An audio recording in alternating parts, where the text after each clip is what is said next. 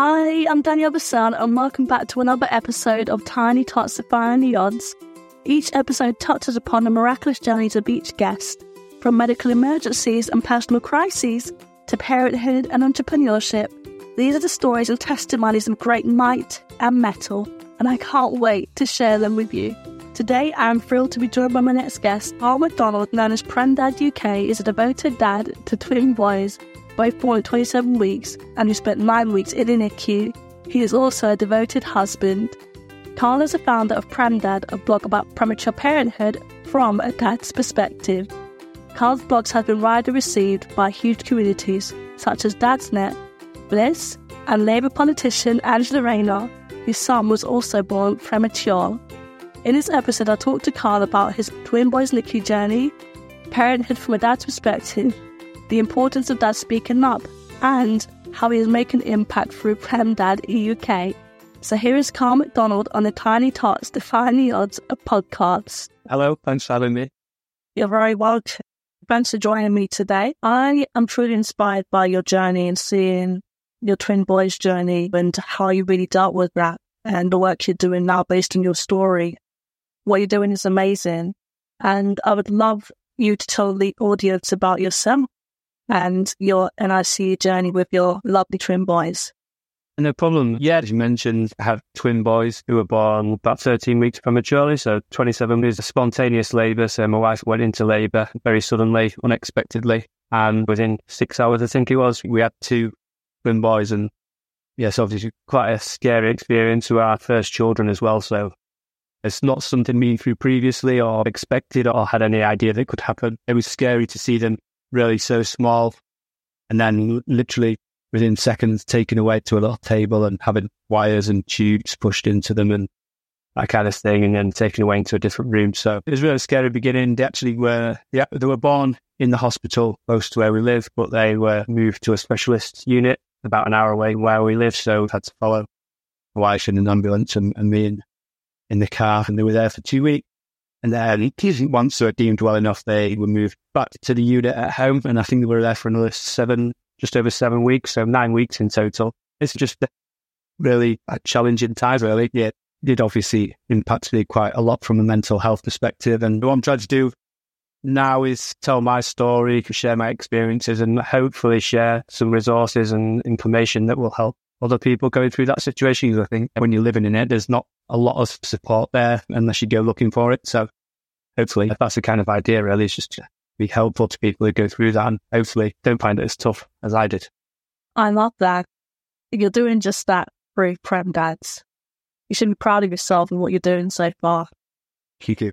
Yeah, it's um, difficult, definitely from that as well as always thinking about like holding, balling up your emotions and that kind of thing. But talking, writing about it, it's it's always been like writing for me has always been like a bit of a creative outlet anyway. So being able to do that kind of helps me to offload. But like I say, if it helps other people as well, then that's all the better. During the stay in the NICU, I was didn't really speak to anyone, couldn't really speak to other parents on the unit. I found it really hard. Like I got really bad anxiety, but being able to talk about it now really does help. And like you say, helping other people as well, which is nice. Definitely. I'm sure that there'll be many dads going for NICU right now being encouraged by you speaking up and out about your journey. Because as men, you're taught to bottle up your emotions. Women are more different. We let it out. We cry. We scream. Men are taught to be strong and tough, aren't you? Exactly. I think it's, I think progress has been made on that really, that a lot more and more men do seem to now be talking about the mental health and opening up a little bit more. But I think that's whenever I was growing up, it was always seen as a bit weak cry or anything like that. I think when the boys were in the hospital, I cried probably every day, sometimes happy, sometimes sad, sometimes scared. It's, it's horrendous. But like I said, it's just something that particularly my people of my age and older are, are, always being taught that men are supposed to be strong. And I did feel like that for quite a lot of the time as well. My wife was obviously going, going through a really a difficult time. I found it really hard to be there for her, but also to be there for the boys as well. I had to split myself between three people, which was really difficult. Again, it's just about trying to sympathise with what people are going through and hopefully it'd be a bit, bit of reassurance. I love what you're doing at the moment trying to encourage our prem dads that it's okay to share your story too. It's okay to cry if you need to. It's okay to have all these emotions because we're all human at the end of the day. And that's we are trying to get out there right now. And I know that it's going to help a few prem dads out there right now going through a mental battle and tough experiences and feeling like they should be closed off or hide their emotions. But they're human too. And if they need to know that, be reminded of that. Thank you for being that inspiration. I appreciate that. Definitely, like you say, it's just one of those things, really. I think that almost don't know how difficult it is until you live through it. Again, just being able to share that experience hopefully will help other people going through the same kind of scenario, I suppose. Definite. So going back then to your twin boys being in the ICU unit, I saw a quote that really touched my heart. You basically said that you followed them, not knowing the challenges that were ahead, and you were bursting with joy and pride. But at the same time, you didn't know what to expect because you were worried. And then your second twin boy, he gripped your finger, letting you know, Dad, I'm going to be okay. And that was such a significant moment for you, I'm sure. It's like he was saying, Dad, don't worry. We've got this. Hold the faith. Yeah, it was crazy. What was that like for you? It was honestly, it was the day he was born, real late at night, and my head was all over the place. I just had my hand in there, and he just just gave it a little squeeze. I thought, ah, maybe he's trying to tell me something. And like I said, I didn't know if they were going to make it. It was touch and go for a little bit. But to look at them now, it's laughable, really, that I ever thought they wouldn't make it. Though so strong and independent now, and it's typical three year olds talking back to me and that kind of thing, up to mischief all the time. But like I said, at that time, we both of them had difficulties along the way. So my firstborn son, he had a, quite a severe brain bleed uh, a couple of days old, and we were really concerned about his outlook.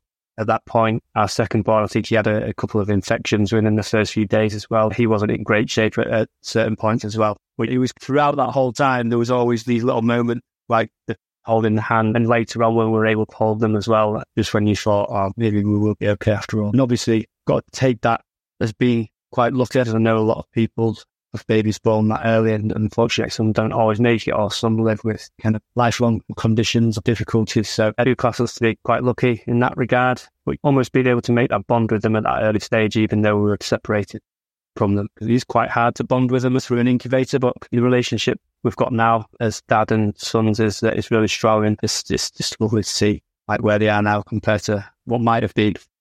Beautiful. And it's wonderful to hear about their journey and see how they've grown now like from being in NICU and being fragile and not knowing what's next to come and if they're going to live or not to now talking back at their dad.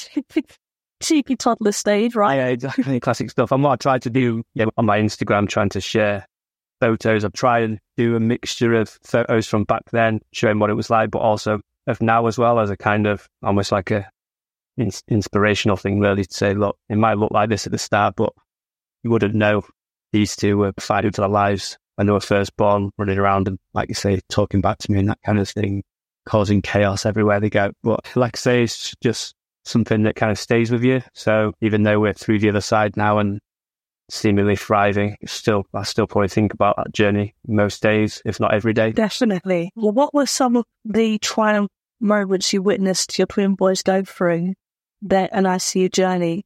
What were some turning points for you that made you think, oh my gosh, my boys are going to make it after all? And what helped you get through the darkest moments of NICU? I think it's, it's really difficult to think about the sort of good points when you're going through something so traumatic. But things like you just trying to like make milestones of the things like so when they came off their breathing support, when they started to breathe for themselves, when they started to have bottle feeds rather than through a tube and straight into the stomach. When they moved from an incubator into a cot, they were finally reunited at that point. So they were moved after I think they were about six or seven weeks old, moved back into a, a little double cot. So they were together again. And that was a really nice moment as well. And it was at that point we started to feel more involved. So it was easy. We were allowed then to just pick them up wherever we wanted, really. So that kind of felt good. And I think, yes, the closer we got to discharge day, the more of these kind of yeah, moments there were, that they were less instant with the machine beep and that kind of thing. Yeah, I think just, yeah, what we tried to do was, I think somebody bought my wife a book and it was like every night before bed, we had to write three positive things that had happened that day. And obviously some days it was really hard because it felt like nothing good had happened, but forced ourselves to think of anything that was even might seem like the smallest thing. But yeah, I think that kind of helps us to try and have a positive mindset and kind of work through it together as a family. And documenting each moment of your twin boys' journeys must have really gave you some peace of mind in terms of looking at how far they've come for each stage of their journey. I know when I was throughout my life, mum documented day one right throughout the end of my NIC journey so she could look back and think my child was a fighter. Even when doctors said this would happen to her or that would happen yeah. to her, she wouldn't live. She actually defied the odds after all. So it's actually a wonderful thing documenting journeys just to look back and think, my gosh, they made it through so much and look where we are now. And that's something Premdad they can document and get it out of their heads, isn't it? Exactly. Like I say, we used to write stuff down. Our phones were taking thousands of pictures. In in brief glance, they probably all look the same, but at that point, we were like you say, we were noting how the boys were changing and different in the way they were acting and the way they were appearing was uh, obviously something that we can look back on now as well. And I think as I mentioned to you before, you write quite a bit about this experience. I, I guess I must have always had that idea in the back of my mind because at various points I just opened my notes on my phone and just jotted quick things down that either happened or, or things that little thoughts that came into my head, how I was feeling and what was going on. So there must have been something in the back of my mind saying that I was going to do this at some point, which I guess, yeah, it is just another way that I got through the experience, but also documented what was happening. Because when you're living in that as a parent, just complete blur, really. Kind of the outside world doesn't exist anymore. It's just whole life is in this one little room. Yes, it's good that we did that, and we've got kind of almost a record that we can look back on and talk about now that we're through the other side. Awesome, I love that. So uh, you've launched Prem which is more like a blog, blogging about your boys' journeys, and you've also got a book on there offering tips on how both mums and dads within the NICU can just be encouraged and what they can do to just try to keep at ease. Tell us about that and what inspired you to launch that. Like I said, I think there probably must have been something in the back of my mind that was saying I, I would do this at some point, but it really started. It was just before the lockdown, the first COVID lockdown. I wrote an article about it, just, you know, pitched it to Huffington Post and it got published. And I got an email with a link to it and they said it's live. And I panicked a bit. I thought, oh no, should I have done this? It's quite a personal story. But I shared it on Facebook and that kind of thing. It got shared so many times and all my friends and family shared it and was really nice and positive about it. I got messages from people I'd never met before saying, thank you for talking about this. It's really important to hear a dad's side of it. That kind of set, set a little bit of a almost planted the seed really. And then when the lockdown actually took place, I ended up being furloughed from work for a few months between between parenting. Set the blog up as well and just started writing about the different experiences that I went through. I created like another downloadable thing, which is like how to bond with your baby and stuff. And a lot of the stuff in there was from my own personal experience, but some of it was stuff I'd wish I'd done as well. So, like I said, there's things about like talking to people, and that's something I didn't really do. Like I really went quite introverted, probably still quite shy anyway, but like so heightened sense of anxiety. I couldn't really be in a room with other parents. I found that really difficult. Obviously, since then, I've kind of understood that probably talking about it at the time would have been really helpful and almost, yeah, maybe would have helped me get through it a little bit better. But and yeah, that's a general idea behind it. Yeah, like I say, it's been really well received. So alongside that, I run like the Twitter account and Instagram account. And I never realized before launching it what sort of big community there is into the neonatal parents. So it's really nice being able to connect with a lot of other parents. I mean, to be honest, there's not very many dads out there, which is why I did it as well. I remember being in the hospital and wondering what about, which I know a lot of the focus is going to be on the mom, which has gone through something so traumatic, but yeah, it would have been nice, I think, to have a little bit more advice and information geared towards the dads. So, yeah, I thought, why not be the person to do it? That's it. That's makes so key. Then the moms do go through a lot. Don't get me wrong, they do, but dads go through a lot as well, especially mentally. It's a mental battle. I remember my dad had to work and drive constantly back and forth to make sure my mum was okay, make sure that I was okay, and sleeping on the windowsill just to make sure his girls were all right and going to work the next day. These are things that dads go through, they have to provide whilst having to look after their wives or their misses or their tiny tots. It's, it's draining, exhausting. And there is a need for prem dads to come together and speak about their stories and believe that you said the why not me? Where's the support I needed? I was going through a hard time too, seeing my boys fight for their lives. Where was the support at the time for me? And I love how you took the initiative and you started Prem Dads because there is a need for Prem Dads to come together and speak up and speak out and let their emotions out, what we were saying earlier, not be so tough about it and just let it be pushed to one side, but actually just let it out and release yourselves.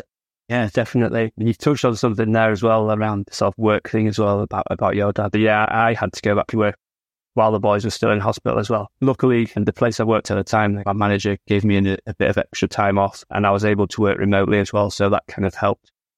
Yeah, it's really hard to go and do a job or try and do a job when you can't really think about anything else other than what's going on back at the hospital. Yeah, that was difficult again. But yeah, like you said, it's just, yeah, I guess I just wanted to see more support for dads. Uh, yeah, hopefully being able to be a voice for the dads will help others. And like you say, hopefully we can build more of a community from that perspective as well.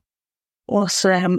What opportunities has Prem Dads gained so far to be a voice on behalf of other Prem Dads? For example, you mentioned Huffington Post and you mentioned you launched other socials to raise awareness what Prem Dads go through. Just tell us a little bit how opportunities have enabled you to be a voice and what impact Prem Dads is already having so far. So uh, it's been quite crazy, to be honest, really, since launching it. Been really supported by a lot of the charities. So Bliss is the biggest kind of neonatal charity. I've done quite a lot of work with them, content for their site. So I did an open letter to dads and a podcast as well. I've also recorded a podcast with Bliss as well, which is really cool. And again, they're spending a lot of time trying to get more information to dads and the fact that they're actually consulting people like me who have been through it is really fun as well. And then I've done other pieces with a charity called Smallest Things. So again, premature to charity, a bit, a bit of the smaller one, but did like a, an online webinar, I think it was, and made a couple of other dads have spoke about our different experiences. Like I say, it's not something I'm particularly used to, but it's been really nice to have that interest and be able to partner with those kind of platforms that have a bigger audience and they target the right people because at the end of the day, that's the people that I'm trying to talk to. It has given me quite a lot of good opportunities, but hopefully in return, I've given them some useful information as well. So yeah, long may it continue. And it definitely shall continue. What are your future goals for Prem Dads? Eh, difficult one to say, really, but like I said, I just do it in my spare time and I don't really get that much spare time. But yeah, I've grown, I think, me. But yeah, just continue getting the nice feedback in the comments, I think really nice. I'm hopeful that at some point, hopefully in the not too distant future, but we'll see how it goes. But there's a, there's definitely a book in there. So at the first draft stage of a book, almost going back to that time and reliving it. So as you can imagine, it's sometimes it's quite hard to sit and write about. But that's hopefully the next step, and we'll see where it goes. Maybe appear on more podcasts. But yeah, that's the next major one that I've got in mind is yeah, building a hopefully launching a book of some description that might be helpful or might be kind of of interest. And we look forward to seeing it come to fruition because it will come. It just takes time, doesn't it? It definitely. So, how do you balance being a loving dad with twin boys who are at cheeky toddler stage and, and also managing projects on the side with this book and Prem Dad. How do you find time for those things? Like I say, to be honest, the spare time is, is a little bit hard to come by these days. Every week or so, I might have a couple of nights just on my own in a separate room, just getting things out of my head and writing through it and or join a blog post down, something like that. But it's like I say, it's, it's typical family family life is hectic, but I enjoy doing it and it's quite cathartic for me to actually write about it and share my stories. But at the same time, I don't want to miss time with my kids and that kind of stuff. We, when a lot of work in the evenings, to make sure I'm always there, play with them for a bit before they go to bed. And then at the weekends, we make sure that that's family time. Try and get out for a nice walk every weekend as well. And it's just about trying to fit it in really around busy schedule. Some nights when the boys go to bed, I want to go to bed as well. And we'll probably just watch something on Netflix for an hour and then it's bedtime for ourselves. But if I can try and commit to a night or two a week, just trying to maintain it really, that's it. But unfortunately, it's, it's just one of those things that sometimes has to take a back seat. But hopefully it'll grow as the boys get older and less dependent on this. That day will come. They'll be big and grown boys and from toddler to teenagers and they eventually bringing home their girlfriends here. and eventually they'll become dads. Yeah, I'm sure it'll go in the blink of an eye as well. It's hard to believe that there's three, three and a half already, but it's one of those things you don't want to wish the time away there, kind of, especially considering what we went through. Just cherish every moment we get, really. When they're, when they're playing on, maybe not so much, but it, like I said, it, it's about trying to fit it in around family life, really. And family is everything. And you are doing just that. You're, you're making time to not miss out on the moments. And it's okay to sometimes just put things aside like the book and other things just to make time for family because family's everything. And talk about the importance of other dads that may be feeling guilty because they may not be spending time with their little ones because work and other things get in the way. Be honest, I'm quite fortunate at the moment because I work from home now. What that means for me is that previously I would be out the door before the boys woke up in the morning and then I'd get back at night and they'd probably be going to bed half an hour later. So I wouldn't really see much of them at all, really. But now that I work from home, I can, I don't have my commute anymore. So I'm able to take them to nursery in the morning. I see more of them in the evening. So it's gone okay for me in that sense. But I think that for those that don't get to see as much, it's, it is difficult, obviously, especially when going through something like that. But you've got to focus on the fact that you're doing it for a reason. You're doing it to provide for your family. So I don't be too, be too hard on yourself. And even for me, there's times when it gets a little bit much and, you know, between myself and my wife, we'll give each other some space as well. So I might go for a couple of hours and watch a football game. My wife goes out an evening a week, meet up with her friends as well. So I think it's important to have that time for yourself as well. As much as I love kind of spending time with my boys, it's always good to be able to wind down a little bit. How do you feel like you don't see enough of them or as much as you want to and just remember why that is. And like you say, you're providing for your family. I, I know quite a few people kind of work away and don't see much of them, but when they do come home, you know, they're, they're able to spend more time with them and take them on nice holidays and that kind of thing. So it's, it works differently for different people. You said that wonderfully. And so dads, don't feel guilty. You're doing it for a good purpose. Okay. Exactly.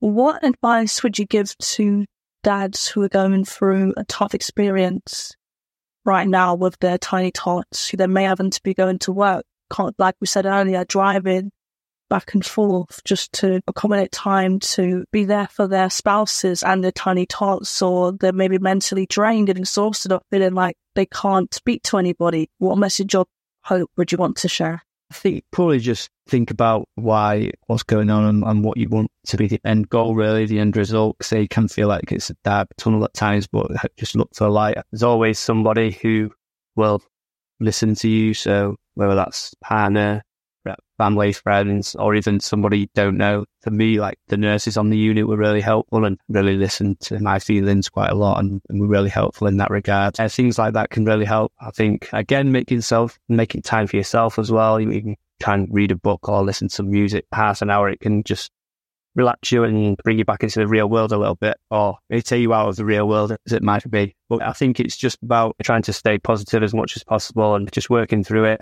making sure that you get, if you're going through with a partner or something like that, that you're on the same team and you're helping each other through it.